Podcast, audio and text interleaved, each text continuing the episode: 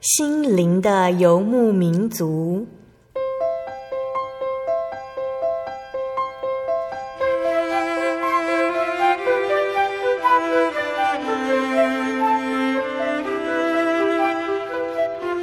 在这个谁都不管谁的后现代社会里，每个人的心灵都是游牧民族。成长的过程就是寻找的过程。每一颗漂泊的心灵，其实都在寻找生命的绿洲。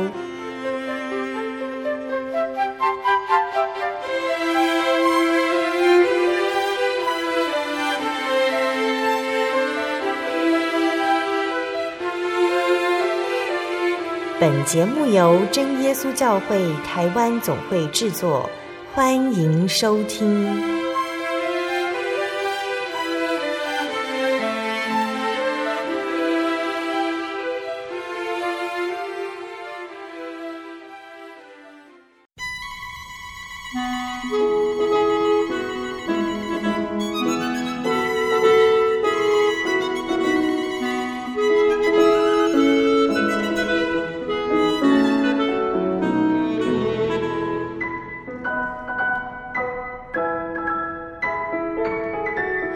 所有在空中的听众朋友们，大家平安，我是贝贝，欢迎大家今天准时收听心灵的游牧民族。在这边，贝贝要向写信过来心灵游牧民族节目的听众朋友们说声谢谢哦。贝贝看到你们的信里面满满都是对贝贝的鼓励，真的觉得很感动哦。贝贝也要提醒听众朋友们，当你决定写信过来的时候，一定要记得再检查一次你的名字有没有写，还有地址有没有写完整。如果没有写清楚，贝贝就很难把回信，还有索取的函授课程，或者是节目 CD 寄到你的手上喽。今天心灵游牧民族节目要播出的是第九百一十二集《生活咖啡馆》绘本分享，多少地才够？在贝贝开始介绍这本绘本之前呢，贝贝想要请问大家哦，在这个世界上，你最想要什么？而且希望能够拥有越多越好呢？有的人哦，可能会说是金钱。有一句话说，金钱不是万能，但是没有钱却又万万不能。我们的生活都会需要用到金钱，例如肚子饿要买食物，天气冷会想要买衣服。如果上下班又是以机车或汽车代步，还需要有钱买车，还要付油钱。那如果周末想要和朋友出去玩，除非你的朋友都是喜欢亲近大自然，只想去公园赏花散步。不然的话，这绝对也是一笔可观的开销了。其他如果家庭里面还有小孩，还会需要花费他们的教育学费，还有生活一切开销。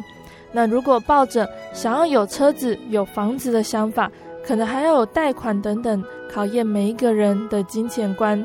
那在书店里也有越来越多本书，它是要教导人如何花钱省钱，才可以用最少的钱拥有最大的享受。也有书是教导人如何储蓄，还有投资，用目前拥有的小钱，在十年、二十年之内成为像比尔盖茨的世界首富之类的。这样讲下来，金钱好像只会让人感觉很有压力。其他有一些人可能觉得说，讲到钱好像太俗气了。觉得爱才是世界上最重要的东西，也希望爱可以越来越多，像是有父母伟大的亲情，朋友可以很多，感情很好的友情，还有浪漫专一的爱情。但是我们说世上有百百种的人，大家都知道爱很伟大，可是却又没有办法去实行出来，否则也不用特别去设立诺贝尔和平奖了。因为每个人在处理感情方面的事情，常常又会受到个人的经历还有想法，产生自私或者是差别性。例如说，像是博爱，我们都想得到很多很多的爱，最好这个爱又大又温暖，而且需要被安慰的时候，二十四小时都可以供应。好像是期待有一个很好心的富翁，把他的财产和一切完全的付出，这才能够成为爱。可是又觉得说，要我自己本身也付出对等的代价，是要有多大的牺牲？面对各种的爱，我们都像是用天平在斤斤计较着公不公平。爱情变成是用金钱还有物质衡量的估价品，而有些向往自由独立的人，对于越来越多的爱，只会感到束缚。以爱之名却成为别人的痛苦了。那讲到这边，还会觉得我们最需要并且希望可以拥有越多越好的东西是金钱还是爱吗？那到底我们真的需要的是什么呢？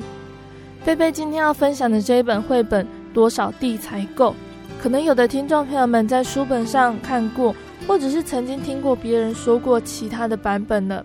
这本《多少地才够》的故事，原作者是俄国的托尔斯泰，是俄国文学史上最伟大的文学家之一。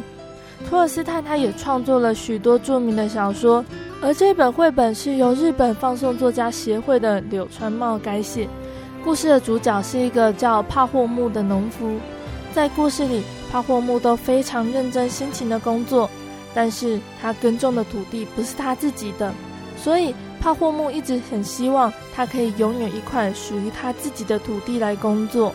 只是当他好不容易得到了这一块属于自己的土地了，他又想要换一块更大的土地。在故事的最后，帕霍木可以得到多少的土地呢？贝贝在这边要先播放一首听众朋友们点播的诗歌，诗歌过后，我们再一起来聆听这一本《多少地才够》这本绘本的故事哦。贝贝要播放的诗歌是《》。有一天，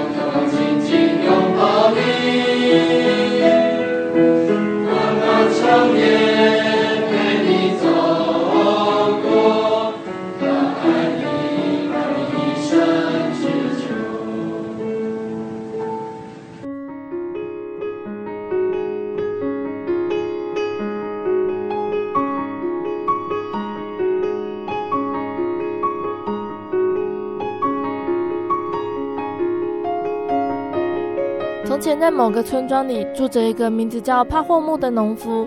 帕霍木他很勤劳，每天早上他都和黎明同一个时间到田里报道。帕霍木细心地照顾作物，努力有了回报，麦子和蔬菜的产量越来越多。帕霍木的太太也非常的勤奋，完全不输给他的先生。有一天，帕霍木太太的姐姐从城里来探望妹妹还有妹婿。那有亲戚来家里做客，帕霍木和太太当然很高兴。夫妇俩都拿出上好的田产和当季的水果蔬菜来招待姐姐。姐姐看着帕霍木和太太这样子忙里忙外的张罗，却开口说：“哎呀，你们竟然能够过这种生活！要是住在城里的话，就可以住在漂亮的房子，还有美味的食物可以吃吃喝喝，而且只要拿出钱来，就可以把任何东西变成自己的呢。”帕霍木的太太告诉姐姐许多田园的生活乐趣。她对姐姐说：“我喜欢农村的生活，四季分明，每个季节都有大自然的赏赐。春天可以采花播种，看着农作物一点一点的破土发芽；夏天有晴朗的阳光和从清澈溪流里抓到的鱼；秋天则是农作物收割的日子。虽然收割时辛苦，但是那却代表今年有着大丰收。”冬天虽然有的时候会冷得受不了，但是帕霍木和其他的农夫有的时候会在附近打猎做成野味，那是其他季节里面没有的食物。我可不觉得城里的生活有什么好的。当太太细数着生活田园的美好景象，帕霍木也回想起那些田园乐趣。帕霍木自豪地说：“是啊，自己耕地生产作物，再也没有比这个更有意义的生活方式了。”可是姐姐不管他们夫妻说的开心，姐姐撇撇嘴说：“看你说的那么得意，你耕种的根本不是自己的田嘛。”说完，姐姐就回城里去了。姐姐丢下的那一句话，很深很深的戳到帕霍木的痛处。帕霍木很认真的思考说：“姐姐说的没错，如果我们耕作的是自己的土地，工作起来会更有劲。只要有地，就没有什么好怕的。”不用担心田租的问题，更不用害怕地主随时会把地收回去。那些美好的田园生活会更有保障，我们连恶魔也不用怕了。帕霍木仔细地和太太讨论，但是帕霍木并不知道，恶魔也已经偷听到他说的这些话了。帕霍木太太的姐姐，可能听众朋友们听到他说的话，会觉得他好讨厌哦。可是生活上面真的有好多好多的事情都会拿来做比较，好像人就生活在比较之中。曾经有人整理出一张表来哦，一到四岁的时候是在比可爱，五到七岁是在比聪明才艺，八到十二岁是国小的时候是在比成绩，那在十三到十五岁是国中是在比谁比较酷，那十六到十八岁是高中的时候是在比说谁比较帅气。十九到二十岁是大学的时候，是在比男朋友、女朋友谁的比较好。那二十三岁到二十四岁是在比体力，二十五岁是比学历、比工作，二十六到二十七岁是比汽车，二十八到三十二岁是比老婆、丈夫，三十三岁到三十五岁是在比谁家的小孩比较优秀，三十五岁到四十岁是在比事业。四十岁到五十岁是比房子，五十一岁到五十五岁是比财富，五十六岁到五十九岁是比媳妇、比女婿，六十岁到六十五岁是比声望、比地位，六十五岁到七十岁是比子孙，七十岁到七十五岁是比健康。那七十五岁以上是在比什么呢？这个表里面写得很可爱，他说是在比老。还是在比谁比较好死呢？人生一定要这样子比较吗？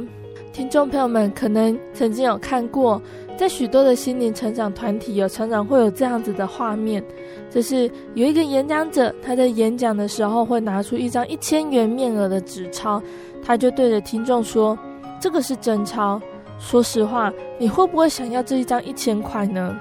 那在场的人可能会有一些人勇敢的举手，然后这个演讲者他会说：“我要把这张钱给你们其中的一个人，但是在这之前，我要这样子把这张钞票给弄皱，把它揉一揉。”然后演讲者又会问。还有人会想要这一张一千元吗？当然还是会有人举手。演讲者他又会说：“我想了解一下，假使我这么做，是不是还会有人想要这一张钞票呢？”说完，他就把纸钞丢在地上，用鞋子踩一踩，然后捡起来说：“现在这张钱又皱又脏，还有人要吗？”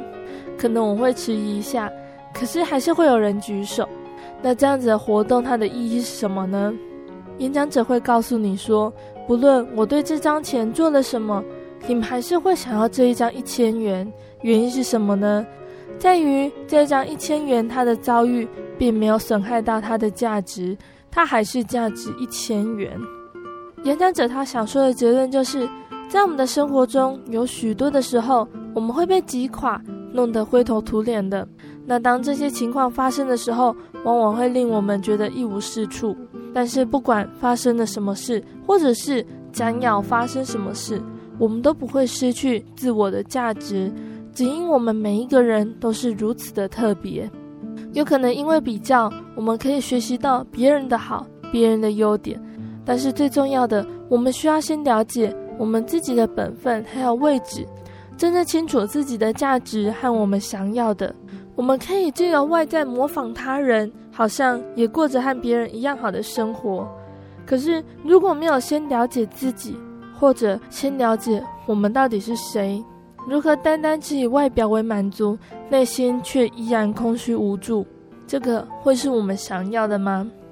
主耶稣他创造人类，每个人的生命都有主耶稣美好的旨意。圣经上说。神从一本造出万族的人住在全地上，并且预先定准他们的年限和所住的疆界。其实他离我们个人不远，我们的生活、动作、存留都在乎他。我们不用怀抱别人对我们的偏见生活，因为我们的生活、动作、存留都在乎于创造我们的耶稣基督。当我们觉得前途茫茫，没有人生方向，而且自怨自怜的时候，可以来寻求神，依靠神，主必为你开一条出路。帕霍木听完姐姐说的话，引起心里面极大的欲望出来。帕霍木会有机会得到自己的土地吗？让我们继续听故事喽。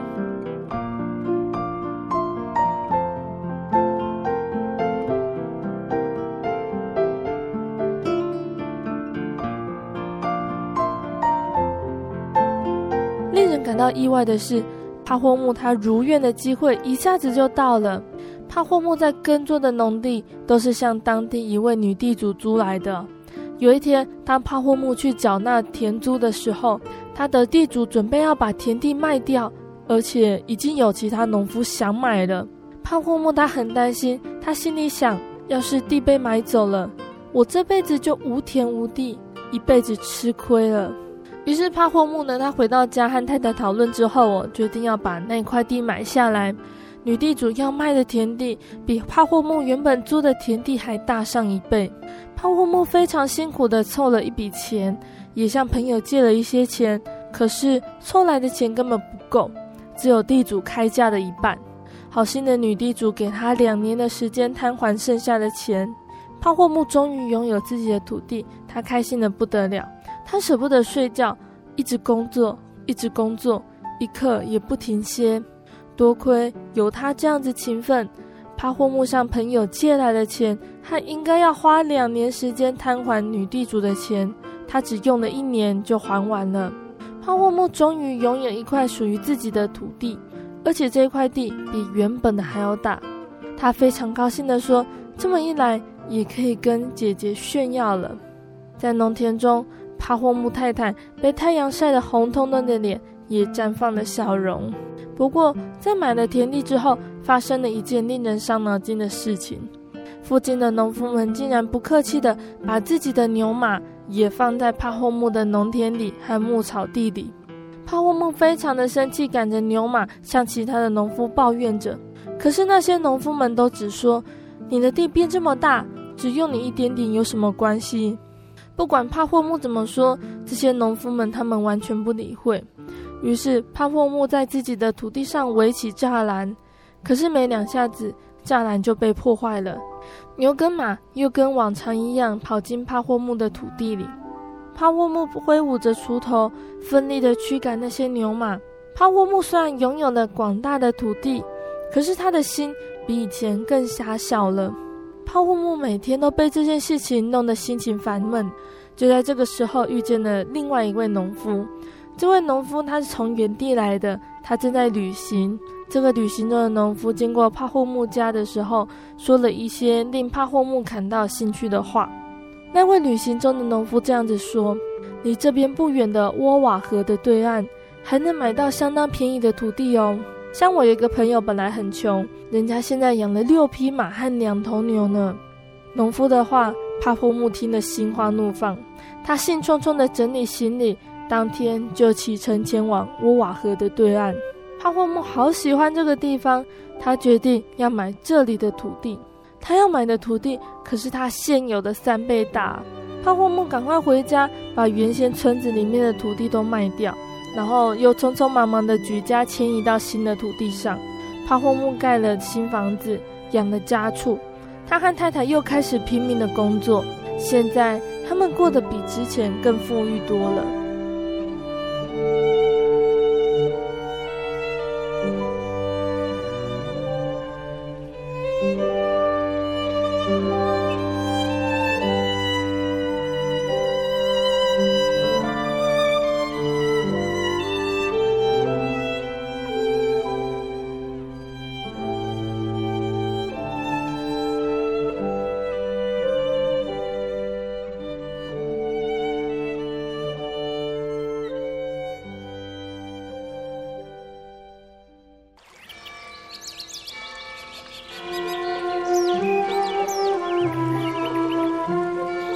在这个地方，您可以找到生命的平安。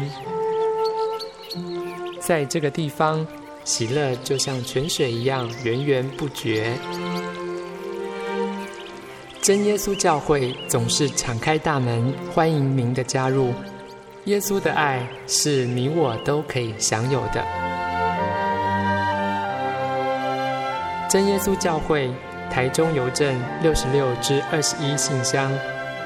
欢迎来信，愿您平安。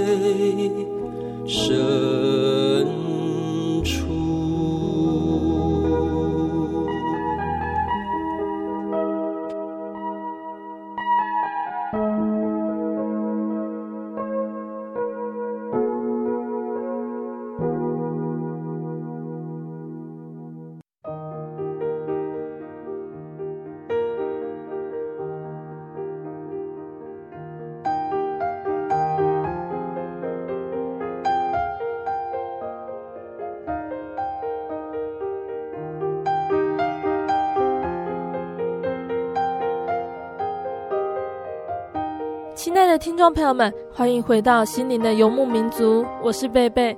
今天播出的节目是第九百一十二集《生活咖啡馆》绘本分享，多少地才够？这本绘本呢，原本是由俄国的托尔斯泰写的故事哦，由日本的柳茂川先生改写成绘本故事。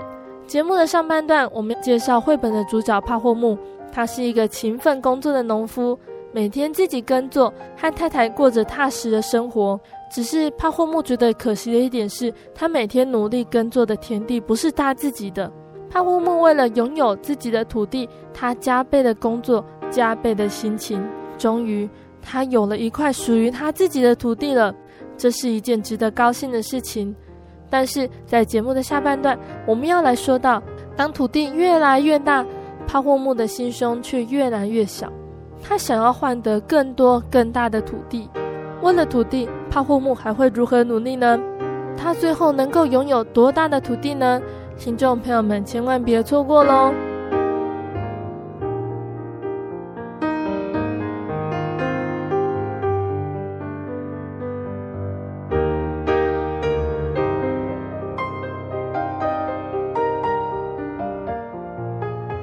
他从原先的女地主那里哦，已经换得了好大的土地，应该是一件开心的事情。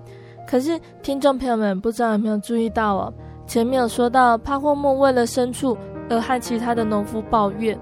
那虽然故事里面没有写得很清楚，但是如果这件事情发生在我们身上，可能我们会因为驱赶牲畜的时候让牛羊受伤，造成两家人伤了和气。帕霍木似乎因为有了土地。他也渐渐失去了原来和其他农夫的友谊，而原本他承租的土地只有现在的一半。他可以在田地工作完之后，去安排其他的兴趣还有休闲活动。但是在他买了更大的土地之后，他的生活好像眼睛张开就只有工作、工作和不停的工作。有些人说，人生最令人遗憾的事情就是没有好好工作。然而，人生中最令人后悔的事，也是只有工作。这是一个很有趣的吊诡，也是很恼人的事实。生活充满工作的人们，就像卡缪写的一本书，叫做《薛西佛的神话》里的主角一样。嗯，在希腊神话里面呢，薛西佛因为触犯天条，受到宙斯的惩罚，他每天必须要推着一个巨大的石头到山上。但是山上没有地方可以放置这一块石头，这块石头又会再滚下山脚，于是薛西弗必须从头再来，重新再把这颗石头推到山上，这样子一直周而复始，穷极一生，直到他的生命终了。这个神话呢，也很贴切地描述了人类工作的情况。而圣经对于工作是怎么说呢？在圣经的创世纪中有记载。人类的始祖亚当、夏娃，他们本来快快乐乐的在伊甸园里面生活，可是后来他们违背了真神的命令，吃了神吩咐不可以吃的善恶果。亚当、夏娃的生活就这样改变了，因为罪进入了这个世界，掌握了人的生活。人在世上必须劳苦工作。在圣经的创世纪第三章十七节到十九节里面记载，在亚当犯罪之后。耶和华真神对亚当说：“你既听从妻子的话，吃了我所吩咐你不可吃的那树上的果子，地必为你的缘故受咒诅，地必给你长出荆棘和蒺藜来，你也要吃田间的菜蔬，你必汗流满面才得糊口，直到你归了土。从此以后，人们就必须一直工作了。那现在的人呢？习惯生活里面哦，都填满了工作。”为的是工作中可以获得财富还有名气，但其实呢，工作绝对不是我们人生唯一的要务，也不是可以真正让生命更有意义的东西。有时候在工作上面得了名利，却忽略了家庭、孩子，或者是自己的身体健康，赚来的钱呢，都难以弥补这种莫大的伤害。圣经的传道书第二章二十二节到二十三节说。人在日光下劳碌累心，在他一切的劳碌上得着什么呢？因为他日日忧虑，他的劳苦成为愁烦，连夜间心也不安，这也是虚空。传道书的作者提醒我们：人生这样子庸庸碌碌的结束，到底换得什么呢？他告诉我们，生命不是只有工作，我们要学会感谢神的赏赐，享受生命才是劳碌工作的目的。传道书五章十八节到十九节说：“我所见为善为美的，就是人在神赐给他一生的日子吃喝，享受日光之下劳碌得来的好处，因为这是他的份。神赐给人资财丰富，使他能以吃用，能取自己的份，在他的劳碌中喜乐，这乃是神的恩赐。”那现在我们要回到故事里了。帕霍姆他新买的土地，已经是他向原本城主地主那里买来的土地还要大上三倍了。他会满足这片新买的土地吗？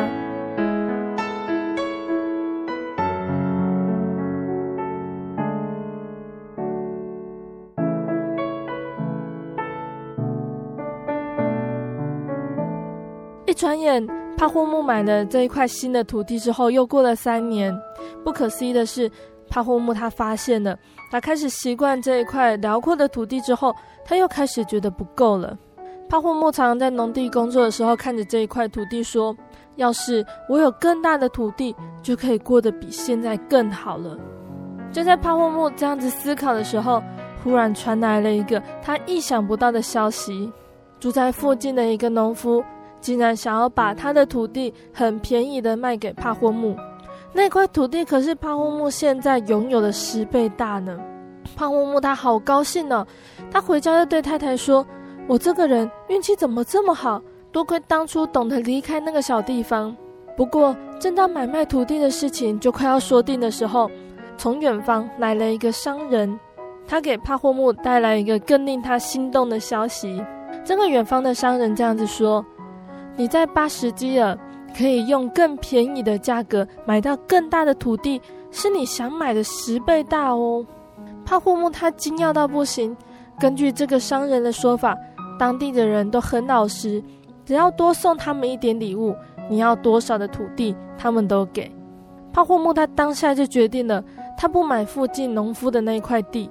帕霍木带了一个男仆，马上启程前往巴什基尔。马车飞奔了七天。终于来到巴什基尔，因为帕霍莫他先照着那个商人教他的那样，带了好多的礼物送给当地的人，所以受到了相当盛大的欢迎。看起来很友善的村长说：“为了答谢你，真希望我们可以回送你一点东西。你要什么就尽管说。”帕霍莫他毫不犹豫地说：“我要土地。”村长回答说：“可以呀，可以呀。如果你要的是土地，我们可多得很。”你要哪一块，就送给你哪一块。帕霍木他已经是买卖土地的老手了，他提议要先立合约，才能避免之后可能会引发的土地纠纷。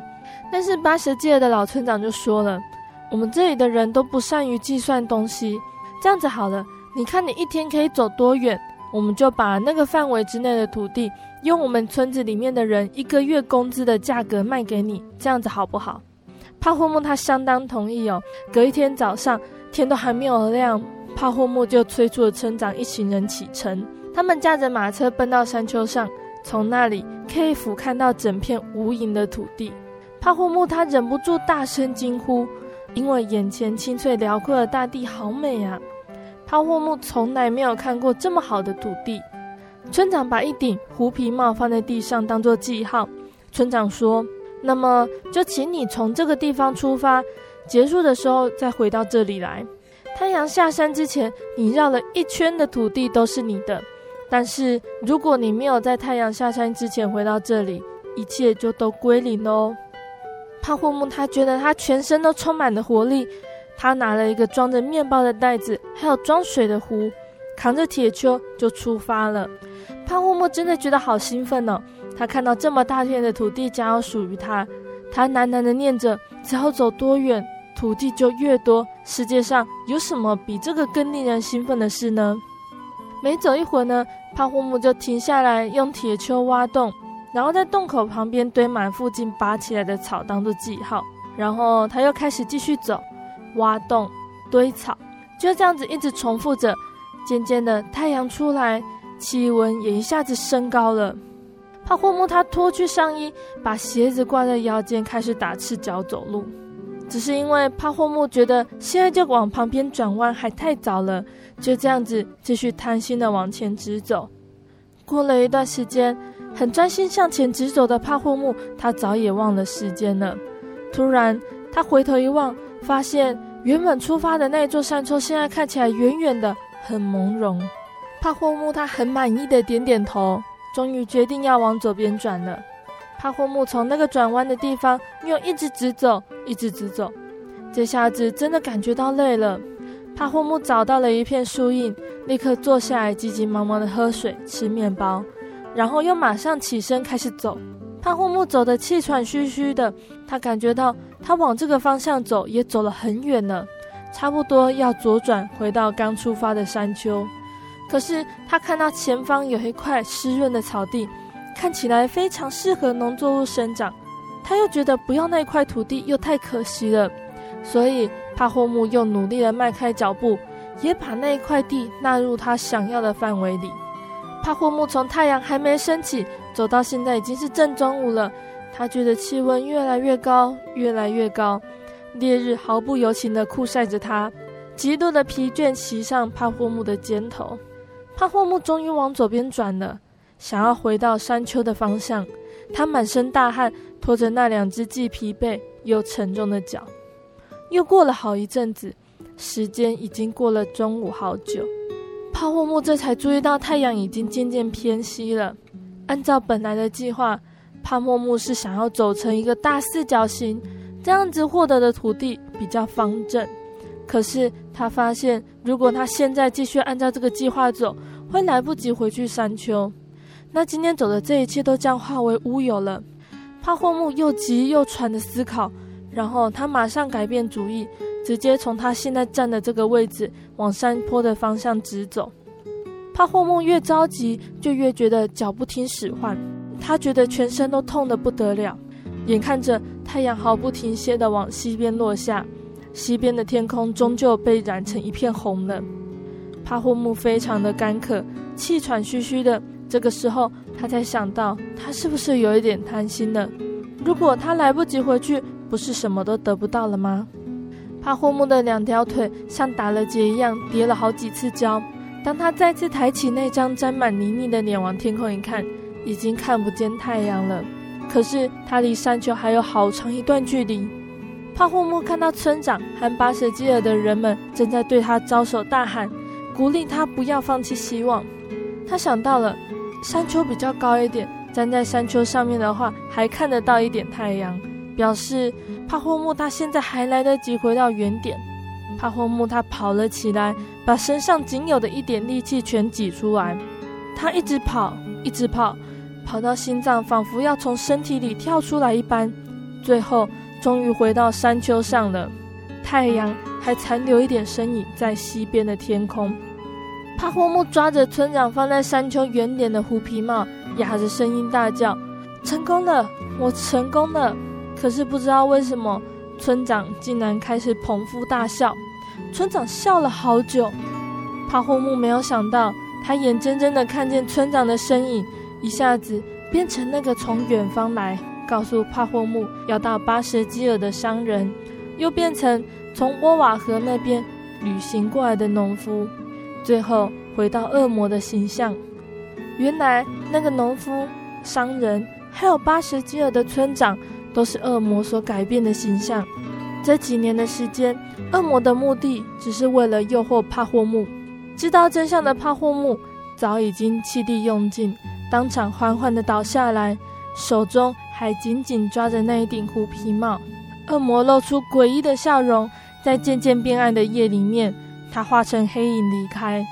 帕霍木的男仆跑过来，把帕霍木抱了起来，但是帕霍木已经断气了。男仆用铁锹为他的主人挖了一个整整两公尺的墓，然后把主人给埋起来。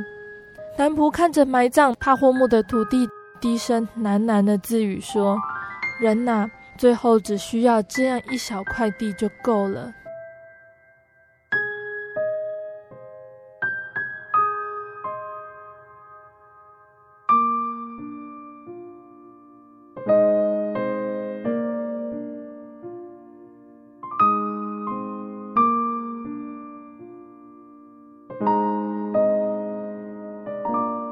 亲爱的听众朋友们。贝贝已经把这本绘本故事说完了。这本绘本多少地才够？跟贝贝之前分享的绘本有一点不一样哦。贝贝在看完这本绘本的时候，也觉得有一点点哀伤。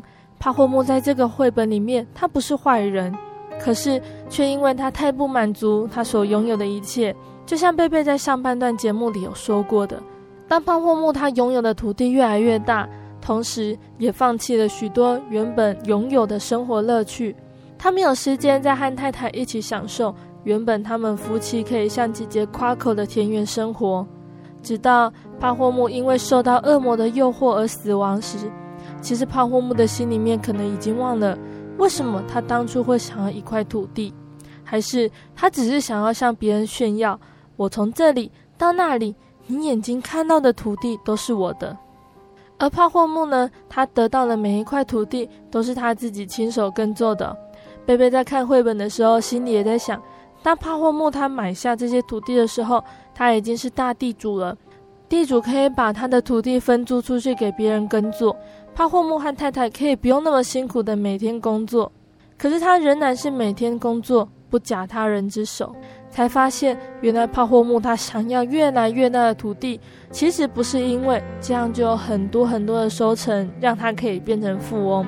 帕霍木是想要用土地的量来逃避面对别人的时候那一种害怕别人瞧不起的眼神，也因此他被贪心蒙住了眼睛。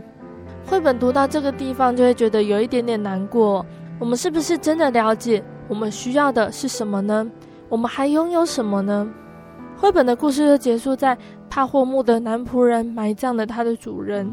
那在绘本的最后一页呢，还留下的一句话，这句话是出自于圣经的提摩太前书四章十七节，说：“不要自高，也不要依靠无定的钱财。”只要依靠那厚赐百物给我们享受的神，在圣经的路加福音里面有一个故事，有一个财主呢，他的田产丰盛，他自己心里思想说：“我的出产没有地方收藏，怎么办呢？”他又说：“我要怎么办？要把我的仓房拆了，另盖更大的，在那里好好收藏我一切的粮食和财物，然后要对我的灵魂说：灵魂呐。”你有许多财物积存，可做多年的费用，只管安安逸逸的吃喝快乐吧。神却对财主说：“无知的人呐，今夜必要你的灵魂，你所预备的要归给谁呢？凡为自己积财，在神面前却不富足的，也是这样。我们要怎么做才能让生命更丰富呢？而不只是努力的打拼，却只是为了短暂的生命呢？”在圣经的约翰福音有说，耶稣说他来了是叫人得更丰富的生命。我们一般人呢、哦、认为，丰富的生命应该是拥有很多的金钱，能够成为亿万富翁，可以购买所有喜欢的东西，或者是成为高官，可以拥有很大的权力，能够有重大的影响力。但是我们有耶稣就不一样了，耶稣他给我们的是永生的盼望。耶稣给的丰盛的生命呢，是跟物质没有关系。主耶稣他赐给人的是完美与丰满的生命，能够借由与主耶稣的团契，可以获得属灵的喜乐。所以，约翰福音的第十七章一到三节说：“认识你独一的真神，并且认识你所差来的耶稣基督，这就是永生。”圣经里面的使徒保罗呢，他是一个拥有丰盛生命的人。保罗他知道物质是短暂的，属灵的生命是永恒的，因此保罗常常为主耶稣受到逼迫，甚至最后为主殉道。保罗他在世上的生活似乎是忧愁，却是常常快乐的；似乎是贫穷，却是叫许多人富足的；似乎是一无所有，却是样样都有的。我们要怎么做才能得到这个丰盛的生命呢？第一个是我们要相信主耶稣。耶稣说：“我就是道路、真理、生命，若不借着我，没有人能到父那里去。”他又说：“神爱世人，甚至将他的独生子赐给他们，叫一切信他的，不至灭亡，反得永生。”我们相信主耶稣受洗归入他的名下，罪恶就得到了赦免，可以与神复合。就能蒙神赐给永远的生命，因为神他是生命的主宰。再来第二个呢，是我们要听主耶稣的话语。圣经里面呢，有一个先知叫做阿摩斯。阿摩斯先知呢，他曾经警告以色列人说：“主耶和华说，日子将到，我必命惊慌降在地上，人饥饿，并非无饼；干渴，并非无水，乃因不听耶和华的话。”我们人都带有肉体，需要物质的食物，肚腹才能得到饱足；人也带有灵魂，需要属灵的食物，就是神的话语，心灵才可以得到饱足。我们现在社会的人呢，物质生活都非常的富裕，但是我们却忽略了心灵。当心灵觉得饥渴、空虚，原因就是因为欠缺属灵的食物，也是欠缺了神的话。耶稣对我们所说的话，就是属灵的生命。所以我们要回转向神，要常常借由读经聚会来听从神的话语。当我们每天愿意读经祷告，相信我们的心灵能够得到饱足。心中能够充满喜乐，可以得着丰盛的生命。再来呢，就是我们要求圣灵了、耶稣他曾经跟撒玛利亚那里的一个妇人谈论道理。那个妇人呢，那个时候正在撒玛利亚城的外面在取水，然后耶稣就对他说：“凡喝这井水的，还要再渴；人若喝我所赐的水，就永远不渴。我所赐的水，要在他里头成为泉源，直涌到永生。”神要赐给我们的是活水，是喝了永远不会再渴，是属灵生命的活水。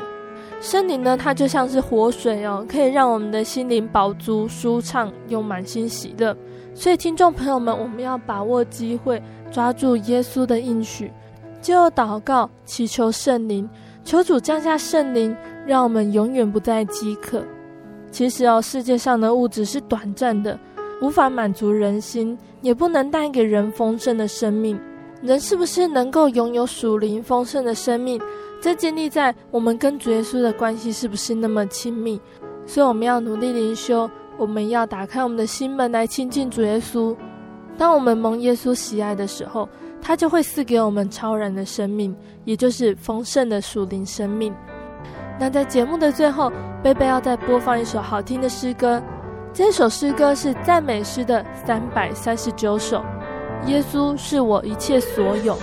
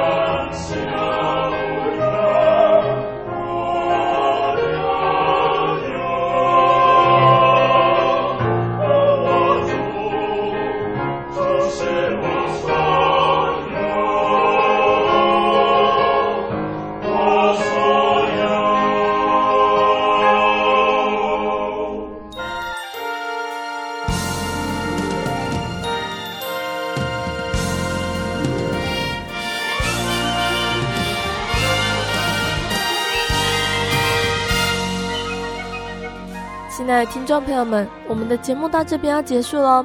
如果你喜欢今天的节目，欢迎来信索取节目 CD。如果你想了解真耶稣教会的道理，也欢迎来信索取圣经函授课程。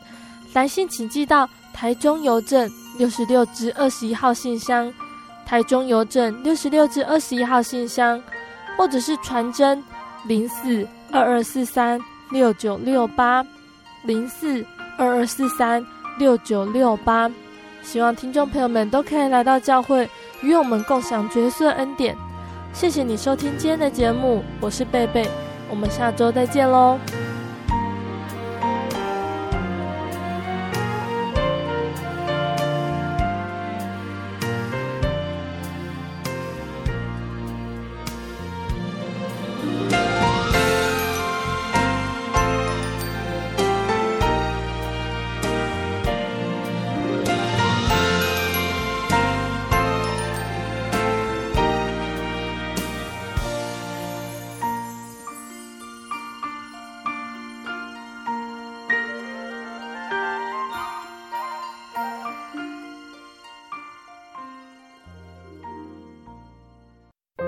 对圣经的道理好有兴趣哦，可是又不知道怎么入门哎。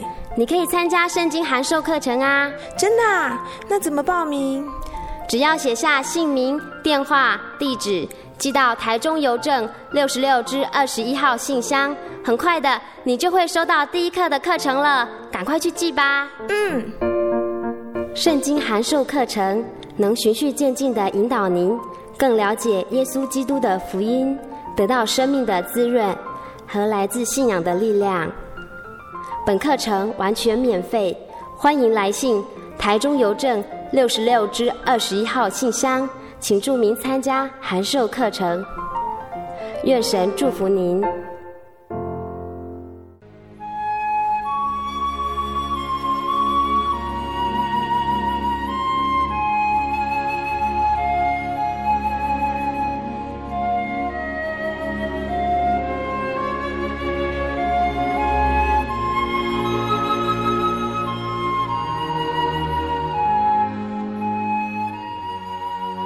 息日是真神为人设立的，让人能纪念神的救恩，并得着身心灵的休息。在每个星期的最后一天，星期六，我们应当放下一周的劳碌，来到教会聆听福音，在诗歌、祈祷和彼此祝福的聚会里，安顿我们一周的疲惫。假如你想参加安息日聚会，欢迎您在每周六上午十点和下午两点踏进真耶稣教会的会堂，与我们一起共享这生命的饗宴。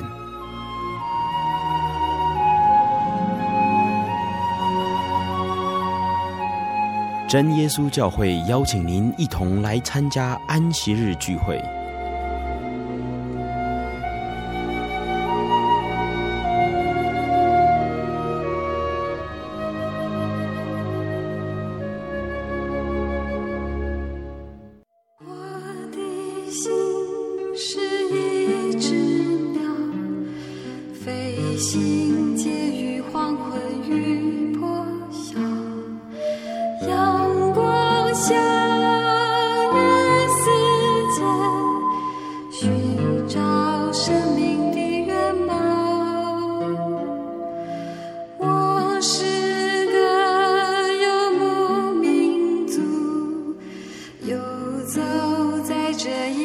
心灵